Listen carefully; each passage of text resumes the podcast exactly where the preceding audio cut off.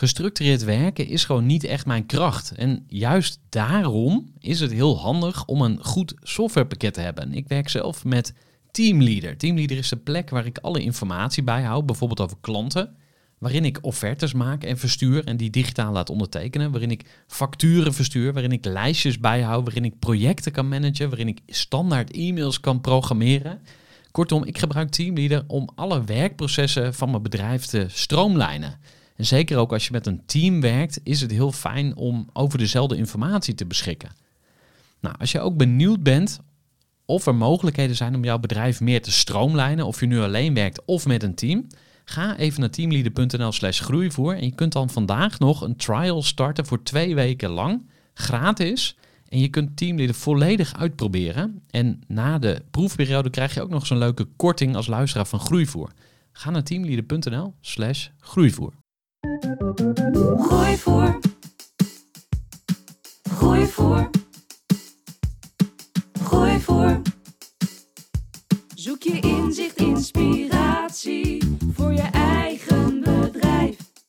Wil je elke dag iets leren?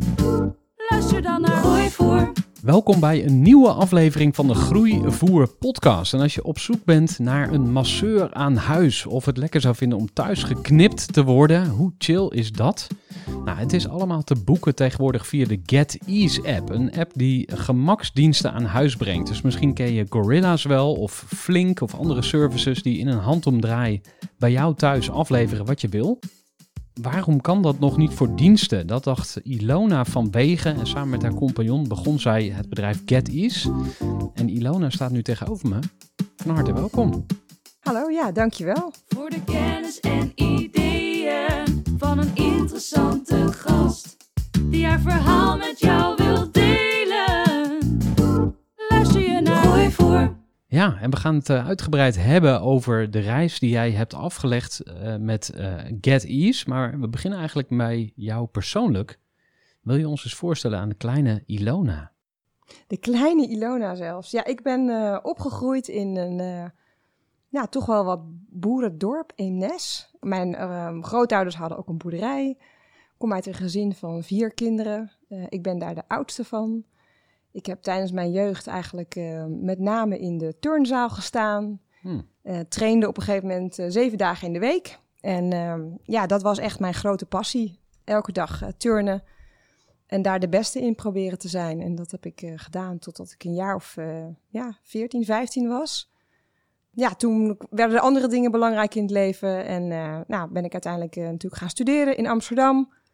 HVA gedaan en na mijn studie gestart bij Heineken. En daar is het eigenlijk mijn passie voor marketing begonnen. Ja, daar gaan we straks induiken, maar ik wil nog even terug naar jouw afkomst. Want je vertelt dus uit de provincie eigenlijk, of uit een boerenomgeving. Ja.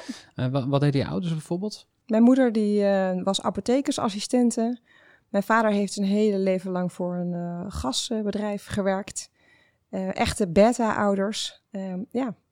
Ja, en ik ben altijd zo benieuwd, wat heb je nou van huis uit meegekregen en wat je nog steeds gebruikt vandaag de dag?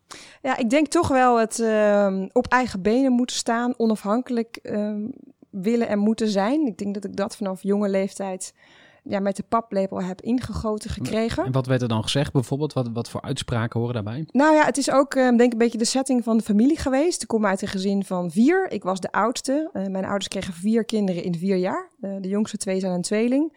Dus ik moest eigenlijk noodgedwongen al vrij snel alles zelf doen. Zodat de meeste aandacht natuurlijk ook kon gaan naar die kleintjes die nog veel meer hulp nodig hadden. Ja, dus een beetje onbedoeld heb ik ook gewoon die rol gepakt. En ben ik vanaf jonge leeftijd met een onafhankelijke blik denk de wereld in gaan kijken. Van ik moet het zelf doen en ik ga het zelf doen. En ik vond het ook eigenlijk heel leuk. Ja, en je ouders waren dus geen ondernemers. Nee. Wat zeiden ze toen je begon? Nou, ik denk dat mijn ouders zijn juist denk ik echt risico-avers. En dat vind ik eigenlijk heel jammer. En daar heb ik het ook nog wel eens met ze over. Begrijp ik eigenlijk niet. Mijn moeder is een hele gedreven vrouw. Mijn vader is een hele slimme vent. Ik vind het soms jammer dat zij niet hun talenten zo hebben kunnen benutten. Door bijvoorbeeld juist wel het ondernemerschap te omarmen. Zou het nog kunnen? Ja, ze zijn inmiddels beide met pensioen. Dus dan kan nog. Het nog steeds. Ja, absoluut. Dus misschien is het ook die tijd. Ik weet het niet. Zijn gewoon heel erg risicoavers ook zelf opgevoed. En begrijpen in die zin ook niet zo heel goed in eerste instantie dat ik deze stap ging zetten. En weet je nog wat ze zeiden dan? Of hoe ging dat gesprek? Ja, tuurlijk. Toen ik met het idee kwam, was het natuurlijk echt een grote schok. Van hoezo ga je weg bij Google? Daar heb je het zo goed. Een mooie carrière opgebouwd. En why echt? Waarom ga je dit doen? Dus dat was natuurlijk zeker onderwerp van gesprek. En ik had die reactie ook helemaal verwacht. En wat deed het met jou dan? In die zin had ik het verwacht en begrijp ik ook hun standpunten daarin. Dus dat is helemaal prima. Maar wat voel je? Nou, niet per se iets positiefs of negatiefs, meer neutraal. Dat ik denk, jij mag dat vinden. Ik begrijp ook waar het vandaan komt. Ik sta anders in het leven. Ik wil wel graag proberen die stap te ondernemen, het wel te doen. In die zin hecht ik er niet per se heel veel waarde aan wat zij daar dan van vinden, omdat ik dat zo al had voorzien. Dus ik had er helemaal rekening mee gehouden. En inmiddels zijn we natuurlijk iets verder en is het ook wat tastbaarder. GetEase, kunnen ze het ook zien op hun telefoon. En merk ik gewoon dat ze daarin ook heel trots zijn en heel veel vertrouwen hebben dat het uiteindelijk wel ergens op zijn pootjes gaat landen. Dus dus uiteindelijk heb je altijd het vertrouwen en het support van je ouders. Ja. En wie hebben jou nog meer gesteund in die beginperiode? We gaan er straks natuurlijk dieper induiken in jullie ondernemersreis. Maar... Ja, ik denk mijn man is zelf ook ondernemer. Ook een van de personen die langere tijd al zei van met jouw profiel, ga het zelf doen, je kan dit, go for it. Dus die heeft zeker wel daar ook een rol in gespeeld. Absoluut. En wie van jullie is het meest risico-avers? Jij of je man? Ja, dat vind ik heel lastig om te zeggen. Dat wisselt een beetje qua topic, maar misschien dat... dat weet ik niet. Vind ik moeilijk. Nee, maar mijn vrouw is bijvoorbeeld Rijksambtenaar. Ik zeg ook altijd tegen haar van, joh, begin voor jezelf. Ga gewoon wat je nu doet, interim doen. Dan verdien je 3 keer zoveel en je hebt veel meer vrijheid. Nee, dat zit er totaal niet in. Nou, ik denk dat ik ben iets ander persoon dan hij. Want ik zei van, ik snap helemaal wat je bedoelt en ik geloof ook dat ik kan ondernemen, maar ik had nog niet het idee. Dus ik zei, ik ga alleen ondernemen als ik echt een goed idee heb. En dat heeft even geduurd. En toen het idee daar eenmaal was, durfde ik wel snel ook die stap daarin te nemen. En het was ook een mooie tijd bij Google geweest, dus toen vielen de puzzelstukjes eigenlijk bij elkaar. Ja, laten we eens gaan kijken naar wat je deed voor je ging ondernemen. Want die reis is nog maar net begonnen bij jou natuurlijk. Maar je hebt bij Google gewerkt, bij Heineken. Wat zijn nou de grootste dingen die je meeneemt uit die periode? En misschien moeten we gewoon even beginnen bij Heineken. Ja, Heineken is natuurlijk echt, ik denk, een van de meest fantastische bedrijven waar je kan starten na je studie. Ik kwam op de marketingafdeling terecht en het is eigenlijk een soort van...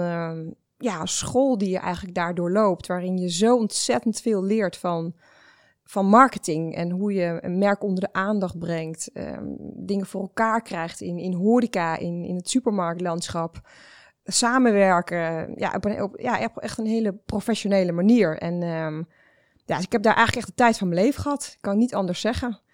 En wat voor les kunnen wij dan als ondernemers leren van Heineken? Want voor mij klinkt het altijd een beetje als... Ja, tuurlijk is Heineken bekend, want ze bestaan al super lang en ze hebben superveel geld. Dus een soort niet te verslaan merk of zo. Maar wat kan de small-time entrepreneur wat misschien leren? Leuk is om te vertellen, toen ik bij Google begon... toen moest ik dus eigenlijk heel erg terugdenken aan mijn Heineken-tijd. Want ik ben bij Google gestart op de marketingafdeling... en ik was toen eigenlijk best in shock... hoe dat toen destijds nog in de kinderschoenen stond... Ik had al 7, 8 jaar Heineken achter de rug en had eigenlijk dus niet eens gerealiseerd hoe ontzettend professioneel die marketing daar is. En hoeveel learnings en je daarin eigenlijk dus opdoet. Qua sponsoring, product innovation, communicatie natuurlijk, creativiteit, hoe je dat doet in teams, hoe je echt een impact maakt in een land als Nederland. Ja, dat heb ik daar allemaal meegekregen. En toen ik dus op de marketingafdeling bij Google begon, dacht ik echt, hoezo doen ze dat hier allemaal niet op dezelfde manier? Waardoor ik daar dus toen waarde kon toevoegen. Maar dat is dus zeker iets wat ik daar eigenlijk op jonge leeftijd heb kunnen leren. Ja, en dan misschien naar mijn oorspronkelijke vraag. Want ik creëerde een soort rookgordijn daarna. Maar wat kunnen de gewone ondernemers van Heineken leren dan? Ja, dat is een goede vraag. Hoe je dus een merk in de markt zet. En ik realiseer mij wel dat natuurlijk 20 jaar geleden dat heel anders was dan vandaag. Maar wat Heineken echt wel kenmerkt is dat je daar vrijheid krijgt, autonomie krijgt en eigenlijk je eigen ondernemerschap mag inzetten. Dus wat ondernemers kunnen leren is, laat jouw mensen ook ondernemer zijn. En geef hen de autonomie. Geef ze eigenlijk misschien net iets meer verantwoordelijkheid dan dat je zelf comfortabel mee bent.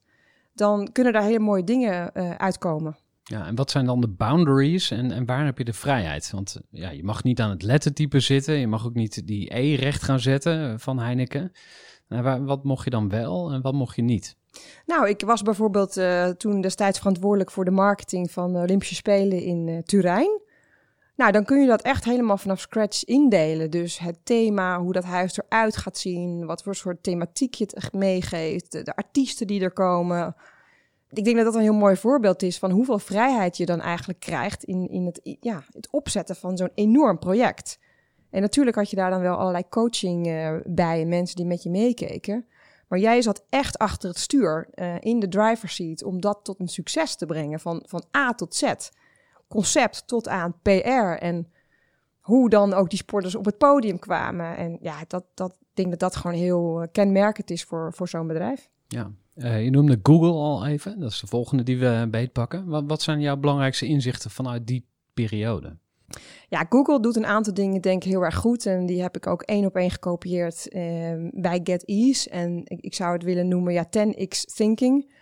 Dat krijg je gelijk tijdens je Noogler training. Daar leer je een heleboel over. Dus het gaat eigenlijk om dat je niks bij Google moet optimaliseren, maar alles moet je eigenlijk disrupten. Dus als je een business idee hebt of je wilt iets verbeteren, dan moet je 10x thinking toepassen. En nou, dat heb ik echt daar geleerd. En 10x staat voor 10 keer groter, denk ik. Ja, dus inderdaad. Echt heel groot denken.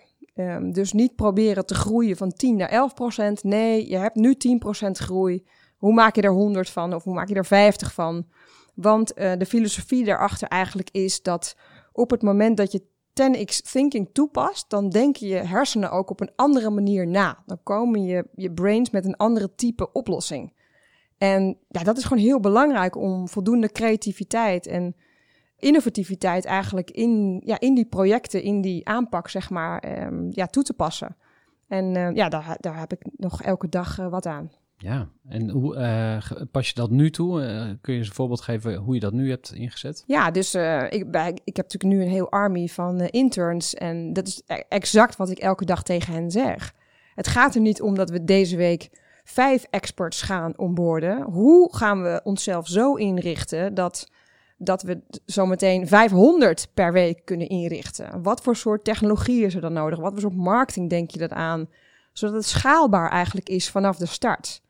En door het op die manier ook bij interns neer te leggen, zie je ook dat zij anders gaan denken van, oké, als we 500 mensen per week moeten doen, ja, holy shit, ja, dan moet ik echt met iets heel anders komen dan nog een sheetje bouwen of nog een paar telefoongesprekken. Dan moet het echt schaalbaar zijn. Ja, en dat is gewoon gaaf om te zien wat dat met iemand doet. En waarom denken mensen zo klein, denk je? Is dat iets Hollands of is dat iets menselijks? Waar komt dat kleine denken dan vandaan? Ja, ik denk dat het inderdaad echt iets menselijks is. Optimaliseren, kleine stapjes zetten om iets te verbeteren. Maar de wereld verandert zo ontzettend snel dat je het eigenlijk jezelf niet kunt permitteren. En het gaat natuurlijk ook uiteindelijk om wat je ambitie is, hè? Wat voor soort type bedrijf je bent. Wij willen graag straks in heel Europa live zijn.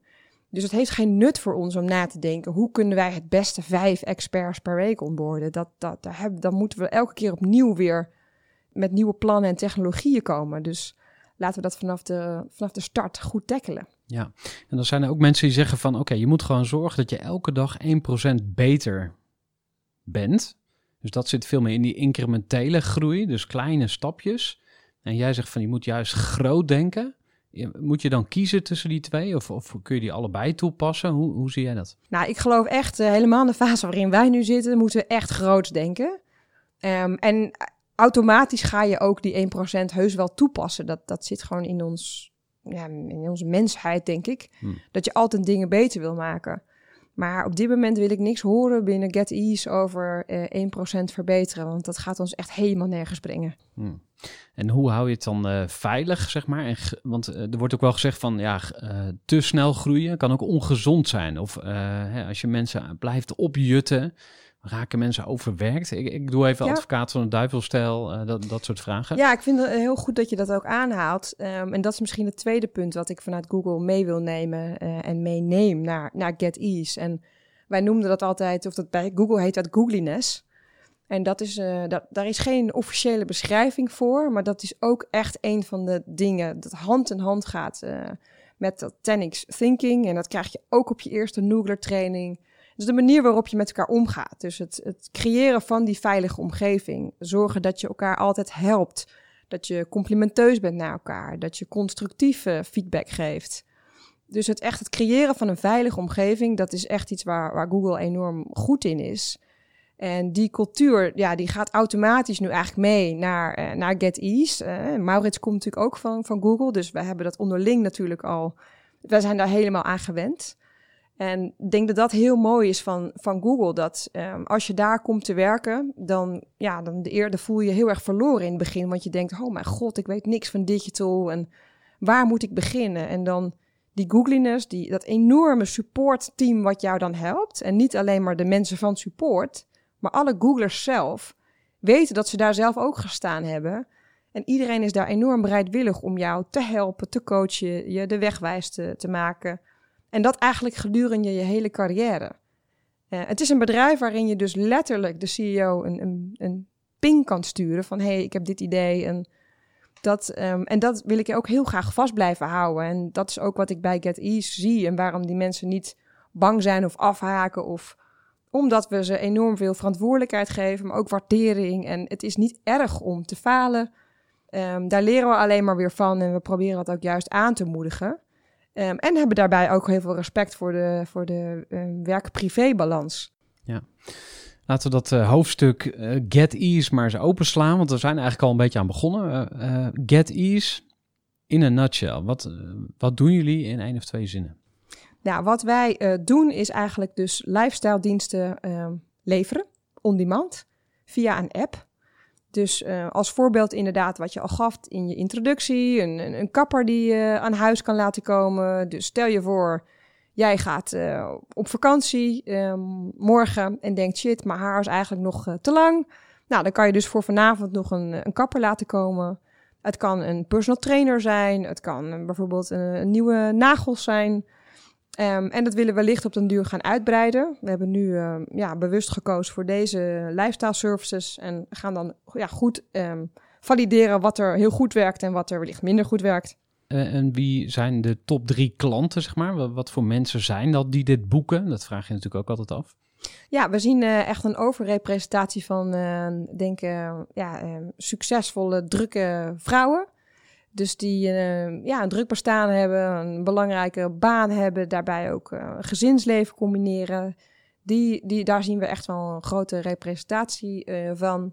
We hebben ook, zo'n 30% is wel man ook. Die boeken weer hele andere type services. Maar dat zijn wat boeken die dan? Nou, die zijn weer meer richting massage, maar ook wel inderdaad kapper. Dus vrouwen doen weer minder kapper, dat zien we weer meer bij mannen. Maar dat zijn ook mannen die een druk bestaan leiden, ondernemer zijn. Dat soort profielen. En nummer 3, dat is nog wat lastig te zeggen. Maar we zien ook studenten. We zien mensen met een andere etnische achtergrond die wat minder graag de deur uitgaan. Of waar het heel normaal is om dit soort diensten ook aan huis te laten komen. Dat breidt zich eigenlijk verder uit. Ja, en wat zijn de drempels voor klanten? En wat zijn de drempels voor de experts of de dienstverleners? De drempels voor experts is eigenlijk natuurlijk alleen veiligheid. Hè? Dus in welk opzicht kan GetEase ervoor zorgen dat ik niet in een onveilige omgeving terechtkom? Dus daar hebben we het met hen over. Proberen we natuurlijk ook heel veel aan te doen.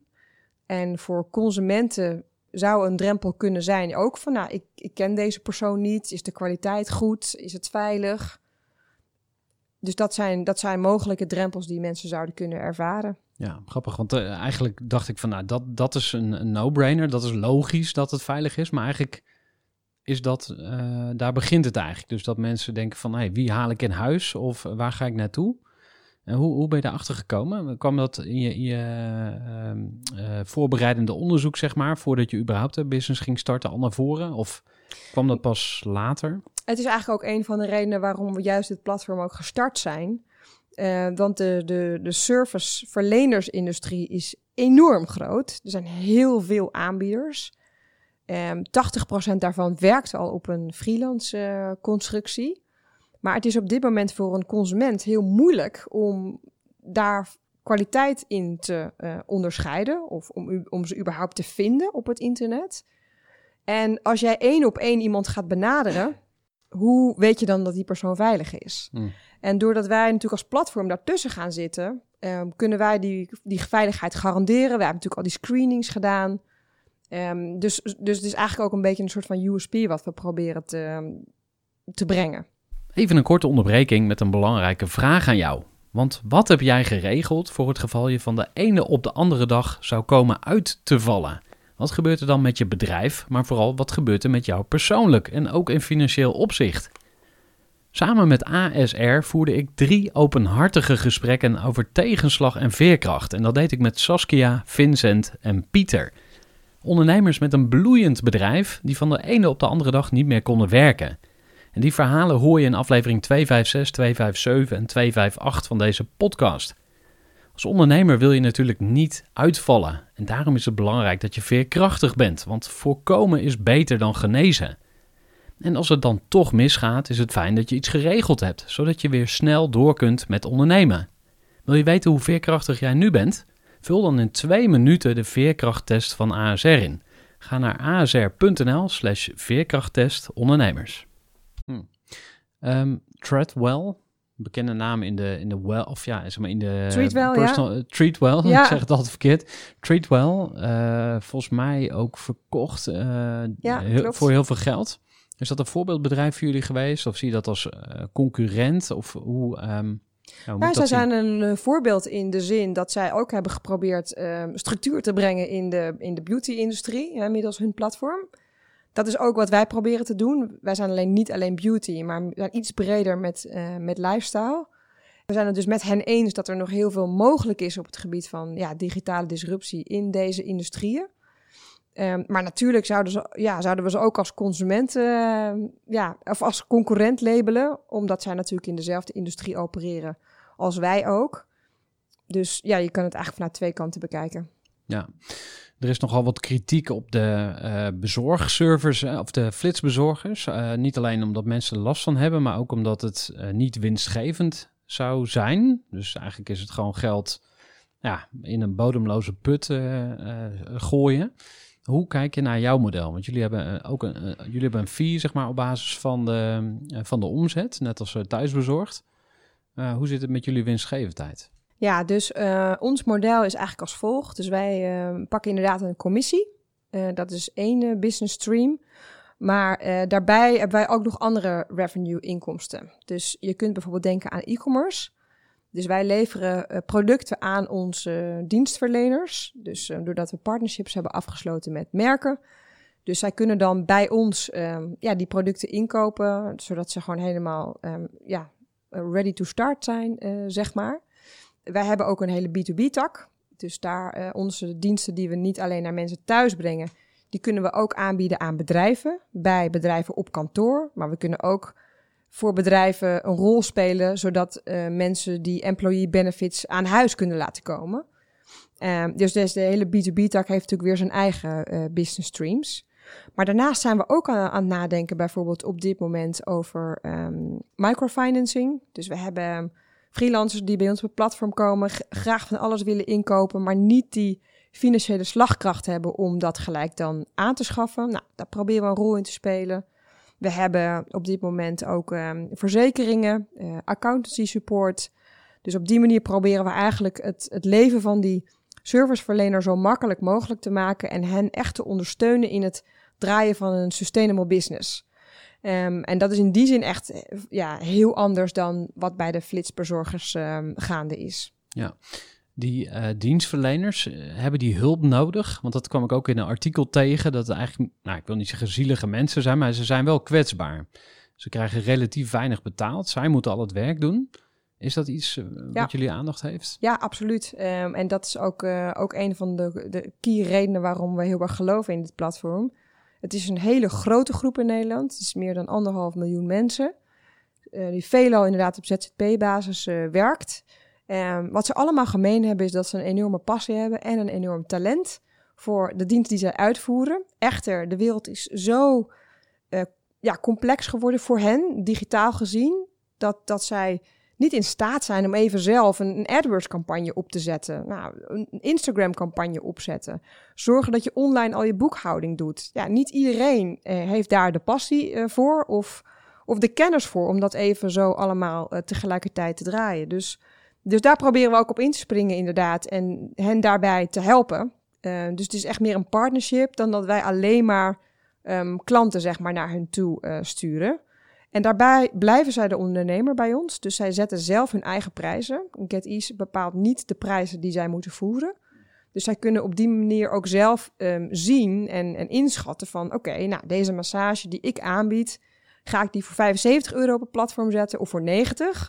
Nou, en dan, als je dan meerdere aanbieders hebt, dan zie je daar ook een soort van concurrentiewerking een beetje, marktwerking ontstaan. Nou, dat is iets wat we alleen maar aanmoedigen, maar we laten dat wel echt aan hen. Zodat ze zelf ook die verantwoordelijkheid blijven voelen van... ja, ik moet wel blijven ondernemen. Mijn portfolio moet er goed uitzien, mijn prijzen moeten goed zijn. Ik wil misschien samen met GetEase campagnes doen. Ik wil misschien korting ook gaan aanbieden. Zodat ze ook echt daarin zelf over na blijven denken. Ja.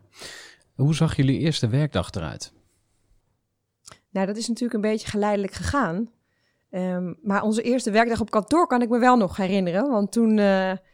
was eigenlijk zo'n beetje 99% van Nederland was nog in de thuiswerkmodus. Wij hadden net ons contract getekend bij B-Buildings in Amsterdam. En nou goed, dan ben je dus inderdaad je bureautjes in elkaar aan het zetten. En dan staan daar opeens tafels en stoelen en dan logo aan de muur. En dan, dan denk je bij jezelf, nu gaat het echt beginnen. Dus met z'n tweeën. En ja, toen kunnen mensen om ons heen verzameld... fantastische interns waar we mee werken. Inmiddels hebben we ook 2 werknemers die echt bij ons in dienst zijn. Nou, zo groeit het dat ik langzaam verder. Ja, en hoe was die transitie van een groot bedrijf waar alles geregeld is naar echt alles zelf doen? Ja, dat is natuurlijk waar ik elke dag mee te maken heb. Ik vind het echt heerlijk om alles weer zelf te kunnen doen. Dat was ook wel een van de drijfveren waarom ik toch het ondernemerschap in wilde stappen. Zo lang in corporate organisaties gezeten en in mijn laatste rol als Google... toch op een gegeven moment wel het grootste gedeelte van mijn tijd aan het besturen. En niet meer echt met mijn voeten in de modder, niet meer echt dingen bouwen, niet meer zelf een merk. Dat ik dacht, jeetje, maar ik ben nu 40. Ja, ik wil nog zo graag dat we gewoon een keer zelf doen. Now or never. Ja, het is now or never, precies. En als je dan dus inderdaad jezelf dan vindt in die kamer van 40 vierkante meter... in de B-buildings met allemaal start-ups om je heen... ja, dan krap je natuurlijk ook even op je hoofd van... oh mijn god, en nu moet ik het echt gaan doen. En waar liep je dan tegenaan bijvoorbeeld? Nou, het zijn hele kleine dingen, maar gelukkig heb ik Maurits. En samen zijn we echt een supergoed duo... Dus alles wat ik heel moeilijk vind in dat soort dingen opzetten, dat kan hij heel goed. En andersom vullen we daar elkaar gewoon heel erg goed in aan. Dus het maken van een e-mailadres, ik wist niet eens hoe dat werkte. Dus, terwijl je bij Google vandaag verwacht je dat toch. Ja, dus, we gaan het zo nog hebben over jouw ervaringen met het werken met een compagnon. Maar misschien even waar je nu staat en waar je naartoe wil groeien. Je vertelde al even, we hebben 2 medewerkers. Je hebt een army of interns. Ja. Hebben jullie een soort visie over hoe bouwen we die organisatie op? Ja, absoluut. We willen nu heel graag een head of operations gaan aannemen. Iemand die ons echt gaat helpen ook met expansie in andere steden. We zijn op zoek naar een head of technology. Dus die 2 vacatures staan open. We zoeken daarin ook gewoon echt naar talent. Mensen die al meerdere jaren werkervaring hebben. Dus dat zijn de eerste 2 hires die we nu open hebben staan. Dus dan zijn we totaal met een team van 6. En met de funding die we hopelijk binnenkort binnen kunnen slepen... kunnen we vanuit daar zeg maar, het team verder gaan uitbouwen. Waarbij we ons eerst nu richten dit jaar nog op Nederland en hopelijk daarna snel ook kunnen uitbreiden naar andere landen. Ja, jullie wilden 500k ophalen, €500.000. Hoe ver zijn jullie? Nou, dat ziet er eigenlijk heel goed uit. Dus dat is ook een hele nieuwe journey voor mij geweest. De afgelopen zes weken zijn we daar natuurlijk heel intensief mee bezig geweest. En nog steeds eigenlijk. Dus as we speak zijn we er nog heel druk mee bezig. Ik heb ook wel echt bij mezelf nagedacht van oké, nou, ik zie dus op LinkedIn al die berichten voorbij komen met 3% van de females in Europa is in staat om funding op te halen. En dat maakte me daar aan de ene kant een beetje zorgen over. Aan de andere kant dacht ik, nou, is dat echt zo? Maar leg eens uit, wat is dat verhaal precies? Slechts 3% van de female founders kan... pin me niet helemaal op de getallen, maar het is echt een heel, heel laag percentage vrouwen wat in Europa in staat is om funding op te halen voor het bedrijf. En dat heeft vast allerlei redenen, maar het was niet heel erg een motiverend getal. En ik was ook al wel nieuwsgierig naar, wat als ik dus in die wereld mezelf ga begeven, wat kom ik dan tegen? En eigenlijk is me dat heel erg meegevallen. Dus tot nu toe heb ik niet het gevoel dat echt iets is wat tegen mij zou werken. Gelukkig maar. Dus ook weer vertrouwen in de VC's en angels die er zijn. Ik heb daar hele prettige ervaringen mee. En dat gaat zo goed. Dus wij hopen, en ik heb er echt vertrouwen in dat we die ronde kunnen closen. Dus, ja. En hoe zag dat proces eruit? Dat je van tevoren een bedrag in gedachten en mensen die je wilden gaan benaderen of zo. En hoeveel kopjes koffie ging je dan drinken? Hoe benaderde je mensen? Hoe ging dat bij jullie? Nou, ik heb dus eigenlijk voor gekozen om dat vanaf dag 1 al te gaan doen. Niet dat we vanaf dag 1 funding nodig hadden, maar wel om vanaf dag 1 te begrijpen hoe zit dit netwerk in elkaar? Hoe werkt dat met pitching? Wat voor soort vragen stellen ze? Wat is de feedback die ze op ons business idee hebben? Dus nog voordat GetEase stond ingeschreven bij de Kamer van Koophandel, was ik eigenlijk al aan het praten met angels, met VC's. En dat is ook wat ik iedereen zou aanraden, want ze zijn onwijs verwelkomend naar nieuwe entrepreneurs met leuke ideeën. En zijn ook gewoon kritisch en wat ook goed is, want daar kun je gelijk ook wat mee. Zij leren jou kennen, jij leert hen kennen en dan in die journey die dan volgt, hou je contact met elkaar en kom je er onderweg achter of je wel of niet een match bent. En op die manier heb ik dat eigenlijk aangepakt. En mensen kennen ook weer mensen. Dus er wordt ook weer opnieuw geïntroduceerd. Wat ik mooi vind aan ondernemer zijn is dat mensen heel erg behulpzaam zijn. Dus vanuit allerlei hoeken op LinkedIn doen mensen een reach-out met ik ken die of ken je die al. Wil je daar hulp mee? En dat is toch in het corporate leven iets anders, denk ik. Ik heb dat anders ervaren althans. En blijkbaar ondernemers onder elkaar weten ook wat het is om altijd in die onzekerheid te leven. Ja, dus so far so good. Ja, en wat was een voorbeeld van kritiek die je kreeg, die je ter hart hebt genomen? En wat was kritiek die je gewoon hebt genegeerd? Kritiek die wij zeker ter harte hebben genomen en waar we ook elke dag mee aan werken is natuurlijk, hoe gaan we voorkomen dat we leakage op het platform krijgen? Dus dat mensen buiten ons om gaan boeken. Dat is echt iets wat we in elk gesprek wel gehoord hebben en waar we natuurlijk ook elke dag mee bezig zijn.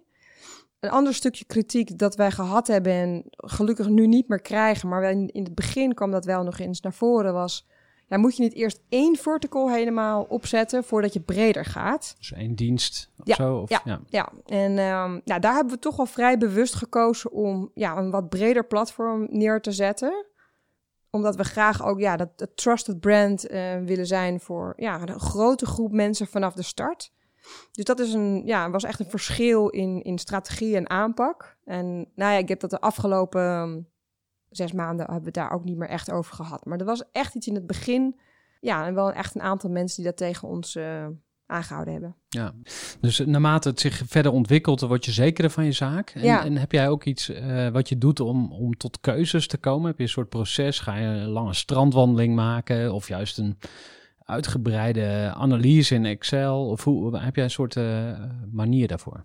Nou ja, we proberen natuurlijk wel echt de data te laten spreken. Maar sommige dingen hebben ook tijd nodig. Dus ik ben niet zo dat ik soort van uberanalyses ga maken en dan heel theoretisch iets ga proberen te benaderen. Sommige dingen zijn gewoon klip en klaar, data laat iets zien, dus is het zo. Dus zijn dit de stappen die je moet zetten. Andere dingen zijn, ja, die weet je misschien niet. En hoe ga je daarachter komen? En blijft het een tijdje in je hoofd rondzeuren. Van, wat moet ik daar nou mee? En inmiddels heb ik geleerd dat sommige dingen vallen dan op een gegeven moment vanzelf op hun plek. Ja, naarmate je dan weer verder bent. Dus soms is het helaas ook zo met ondernemen, wat ik nu ervaar, is dat je ook niet te ongeduldig moet zijn. Naarmate je meer kennis hebt, meer hebt meegemaakt, dan komt die beslissing vanzelf. Ja. Jullie toekomst, heb ik ook wat over gelezen natuurlijk. En je zei zelf ook Europa veroveren. €500.000 is misschien wat weinig. Dit is de eerste echte grote ronde. Of wat komt er nog aan? Ja, er komen natuurlijk hopelijk nog veel meer rondes aan. Dus dit is echt een soort van eerste start. Maar wij willen wel proberen echt wel gas te geven. Dus dan zouden we volgend jaar alweer funding nodig hebben. Dus wij kunnen daar dan slechts 12 maanden mee uitzingen. Ja, en wat voor bedragen moet ik dan aan denken? Nou ja, de volgende ronde, dat hangt natuurlijk heel erg af van hoe het allemaal gaat lopen. Maar we hebben nu in onze projecties ongeveer 3 miljoen staan. Ja, per jaar? Of nou ja, dat is de eerste ronde en vanuit daar kunnen we dan weer door. Ja. Dus daar hebben we allemaal hele mooie sheetjes voor gemaakt. Ja.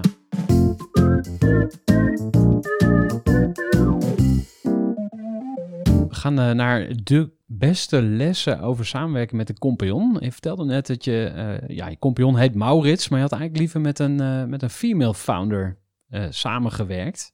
Ja, nou niet liever, maar het was een soort van start. Dus was meer toen ik had bedacht ik wil ondernemen, had ik een soort van ideaal plaatje en ik ga dat met een andere vrouwelijke onderneemster doen. Dat lijkt me zo gezellig en leuk. Maar die liggen niet voor het oprapen. En met Maurits was ik al heel lang in gesprek. Ik ken hem, ik heb hem zelf aangenomen bij Google. Ik ken hem al dus ook een tijdje. En hij zou anyway bij GetEase komen. En, maar dit is, of in dienst bij jou, of als compagnon? Nee, altijd al wel als mede-founder. Maar we hebben elkaar gewoon zo goed gevonden eigenlijk. En zijn zo complementair aan elkaar. Ja, dat ik echt me niet meer anders zou kunnen voorstellen en ook niet anders zou kunnen dan samenwerken met hem. Want wat was er eerst jullie compagnonschap, zeg maar, of het idee? Of hebben jullie meerdere ideeën verkend? Hoe ging dat? Nee, eerst was er echt... Nee, het idee was er eerst. Ik heb met hem veel gesproken over platformen. Ik wist ook dat hij daar een passie voor had. Hij heeft ook altijd... Hij komt zelf uit een ondernemersfamilie, wilde graag ondernemen en... Nou ja, in onze coaching sessies en koffiechats die we dan bij Google hadden, was dit altijd wel een soort van iets waar we het over hadden. Dus toen ik op een gegeven moment dit idee had, heb ik dat vrij snel tegen hem aangehouden. En hij sprong daar gelijk op aan eigenlijk. En dat was eigenlijk een soort van de start. Ja, je zei, we zijn heel erg complementair. Zou je dat eens willen typeren? Waar is hij dan enorm goed in, waarin hij jou aanvult en andersom? Ja, dus ik weet niet of je die kleuren kent van Insights. Ik ben heel rood, hij is heel blauw.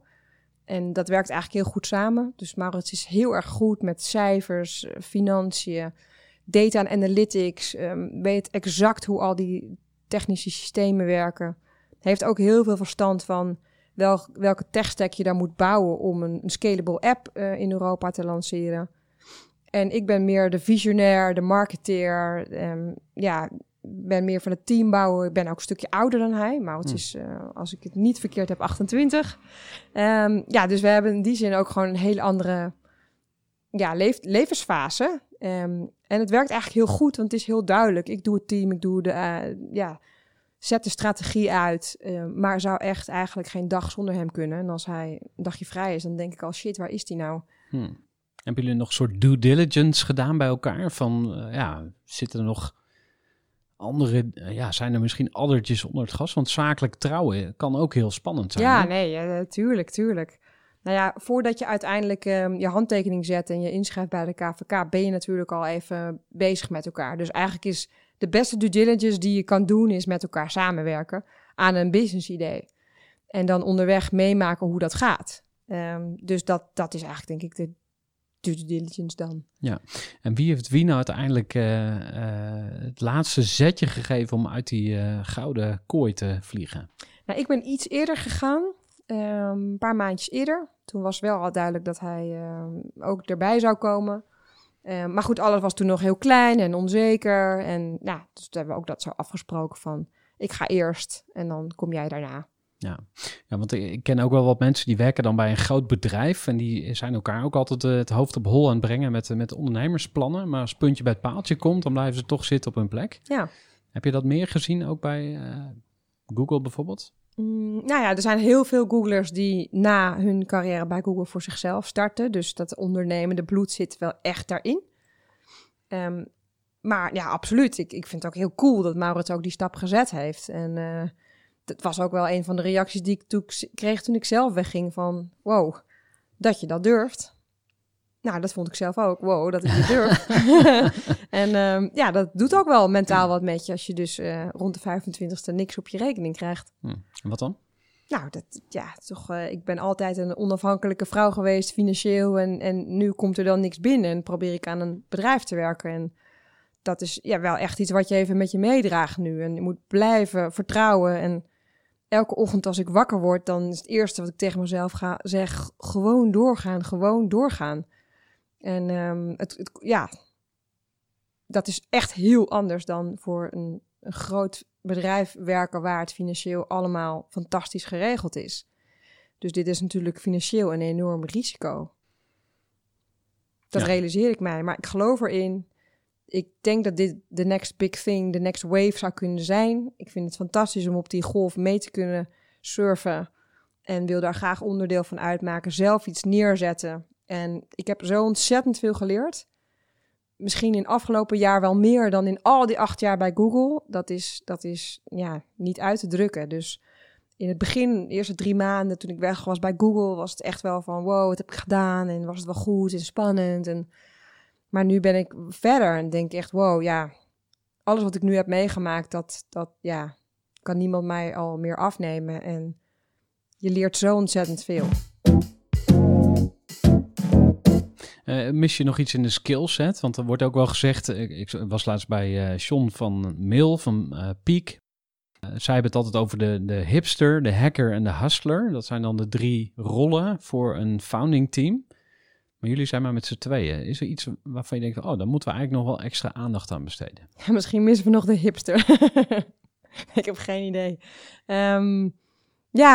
Ik zou heel graag een geel persoon erbij willen nog. En dus meer vanuit brand en creativiteit. Dus ik denk dat Maurits en ik wel vrij goed zijn op strategie en cijfers en groots denken. Maar iemand die gewoon crazy nadenkt van laten we nu whatever influencer opbellen of een hele gekke stunt. Of ja, dat is ook echt heel belangrijk voor GetEase. En daar zijn we ons ook heel erg bewust van dat wij die skill samen onvoldoende bezitten. We kunnen wel creatief met oplossingen komen, creatief nadenken, maar echt geel zijn met gave designs. En nou, dat is nog een soort van, die persoon is welkom. Ja, maar dat lijkt me ook iets wat je relatief makkelijk kan inkopen. Ik had hier van de week een gesprek, dat was vorige week, met Ron Simpson van The Avocado Show. Dat is een avocado-restaurant. En hij vertelde dat hij per jaar iets van 150 creatieve sessies deed met allerlei ondernemers. Nou, ik doe zelf ook dat soort sessies 1-op-1 met ondernemers. Ze leggen hun probleem voor of een uitdaging. Ze vertellen waar ze naartoe willen. En dan doen we eigenlijk een soort creatieve braindump als het ware. Ik denk dat het voor creatives juist heel moeilijk is om echt structuur aan te brengen en ook lange termijn vast te houden aan een plan. Hoe kijk jij daarna? Zou je dan een gele co-founder willen? Of? Nou, dat weet ik niet. Kijk, uiteindelijk, en dat heb ik ook bij Google geleerd, daar heb ik ook grote teams aangestuurd. En die werken het beste op het moment dat je meerdere kleuren in dat team hebt zitten. Groen, rood, geel en blauw. En je wilt niet alleen maar rode mensen, je wilt ook niet alleen maar blauwe mensen. Dus daar de goede mix in krijgen. En of dat inderdaad een co-founder moet zijn of niet, dat zie je dan onderweg wel, afhankelijk van de ervaring van die persoon. En iemand die geel is ook niet de hele dag alleen maar bezig met schilderen. Dus Ik heb ook fantastische collega's bij Google gehad die echt een gele mindset hadden en op een hele creatieve manier naar problemen kijken. Dus ik denk dat het is niet heel zwart-wit.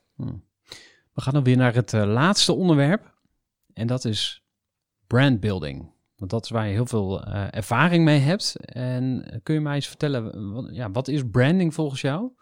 En waar staat GetEase voor? Wat is dan eigenlijk jullie brand? Ja, wat wij graag willen zijn, of de visie die we hebben... en we zijn natuurlijk heel erg bezig met dat proberen ook in uitingen te laten zien. Ja, GetEase willen we echt een urban brand laten zien, laten zijn... wat toegankelijk is voor een brede groep mensen. Wij willen trustworthy zijn, staan voor kwaliteit... maar wel ook af en toe met een knipoog. Dus we zijn ook heel erg aan het kijken wat voor soort type media moeten we daar dan voor inzetten. Wat voor soort type fotografie. We willen natuurlijk ook authentiek zijn. We zijn een mens-tot-mens business. Dus wij moeten echt ook dat laten terugkomen in alles wat we eigenlijk doen. En dat doen we ook. Dus we hebben heel veel fotoshoots. We zijn continu bezig met fotograferen om het zelf in beeld te brengen. We hebben de moeder van Maurits is fotograaf en zij doet echt een fantastische job daarin. Om echte experts die bij ons op het platform zijn in beeld te brengen. En dat proberen we op die manier te doen. Hoe bouwen wij een brand? Kijk, er is natuurlijk de theorie en er is hoeveel geld staat er op je bank. En de theorie is natuurlijk de mooie funnel die we ook allemaal kennen met brand bouwen aan de top, awareness, reach en dan steeds meer naar beneden waarin je steeds meer performance marketing gaat doen. Maar wij hebben nu niet het geld om enorm te gaan blazen aan de top, om trams te gaan beplakken. Wat Gorilla's wel doet bijvoorbeeld. Precies, van die grote doeken in Amsterdam ophangen. Dat zou natuurlijk fantastisch zijn als het ooit op een dag komt. Maar dat is nu niet het geval. Dus we moeten heel creatief zijn in awareness opbouwen. En we zijn gewoon heel erg strak op de cijfers in de performance marketing. We weten hoe dat werkt. Dat hebben we natuurlijk bij Google ook allemaal gedaan. Dus online weten we hoe dat werkt. Wat heel interessant is nu en wat ook echt best wel nieuw is voor ons beiden... is hoe je dus een brand bouwt online zonder dat je dus CPM inkoopt... op bijvoorbeeld YouTube of Instagram. CPM? Ja, dus kost per mail. Mm-hmm. Dus wat wij nu heel erg doen is creatief samenwerken met micro-influencers. En dat is een hele nieuwe journey. Maar ook hoe bouw je nou je eigen Instagram-kanaal op? Hoe zorg je dat die feed er mooi uitziet? Hoe zorgen dat je daar voldoende engagement krijgt?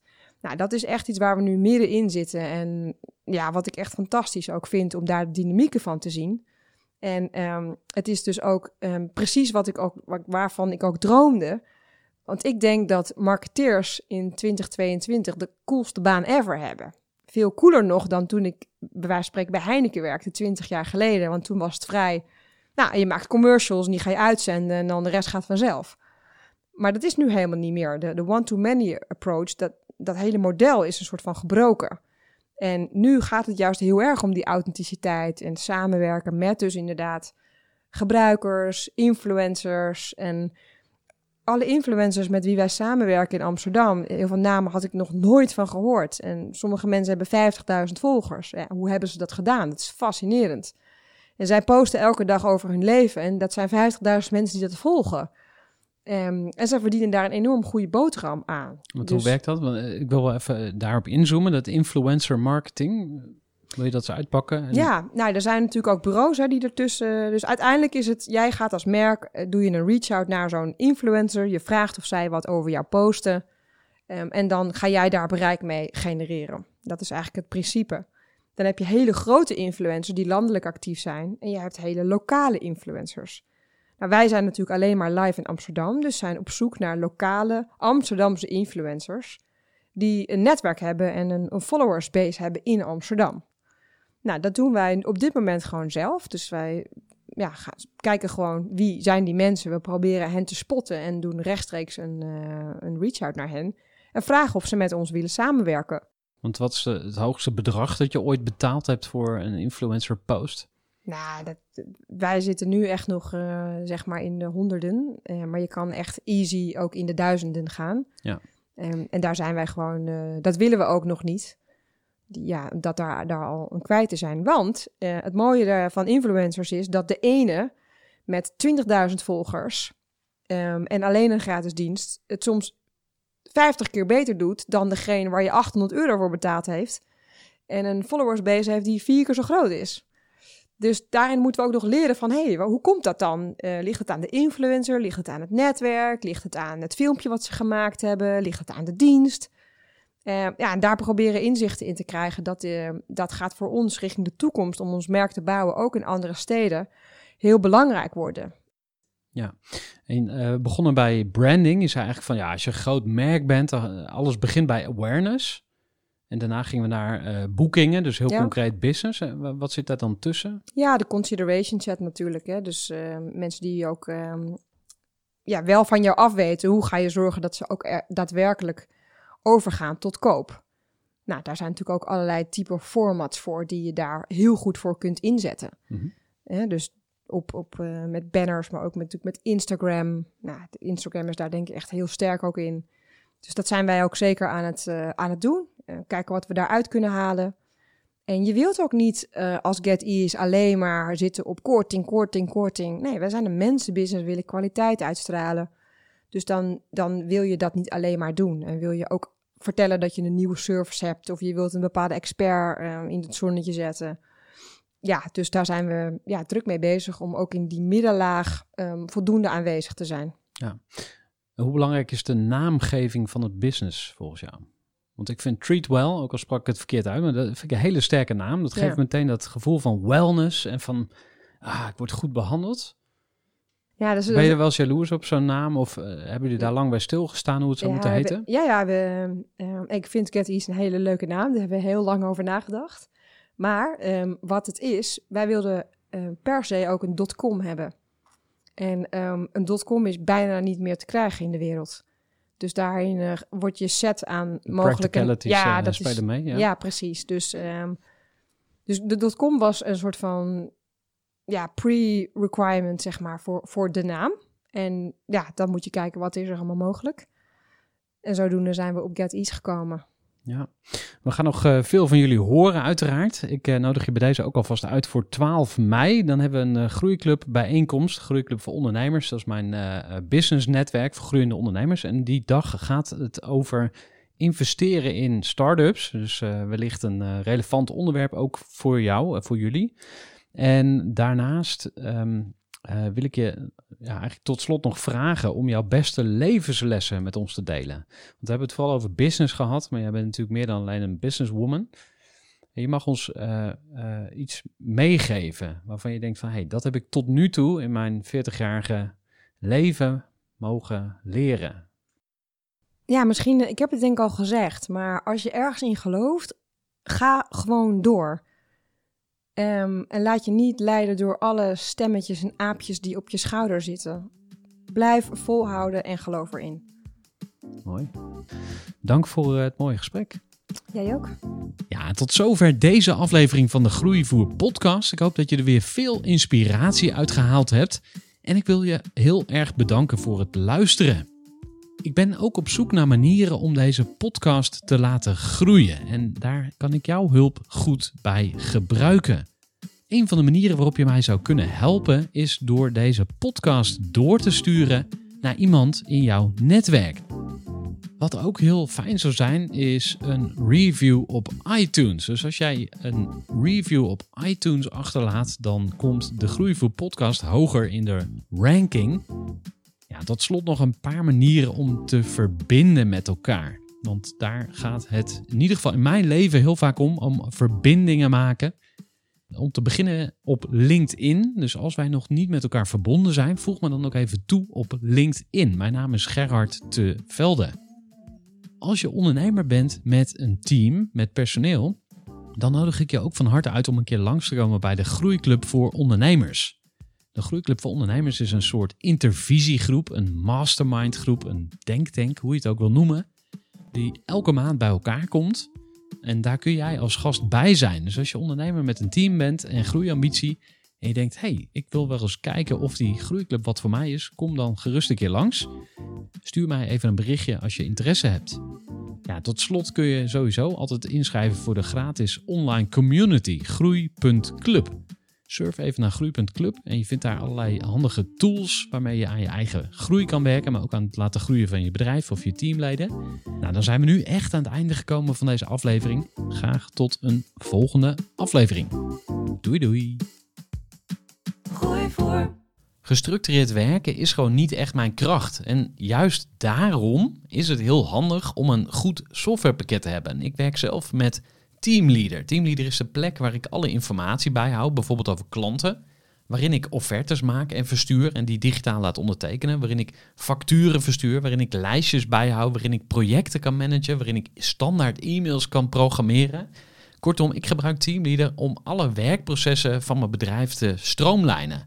En zeker ook als je met een team werkt, is het heel fijn om over dezelfde informatie te beschikken. Nou, als je ook benieuwd bent of er mogelijkheden zijn om jouw bedrijf meer te stroomlijnen, of je nu alleen werkt of met een team, ga even naar teamleader.nl/groeivoer en je kunt dan vandaag nog een trial starten voor 2 weken lang, gratis.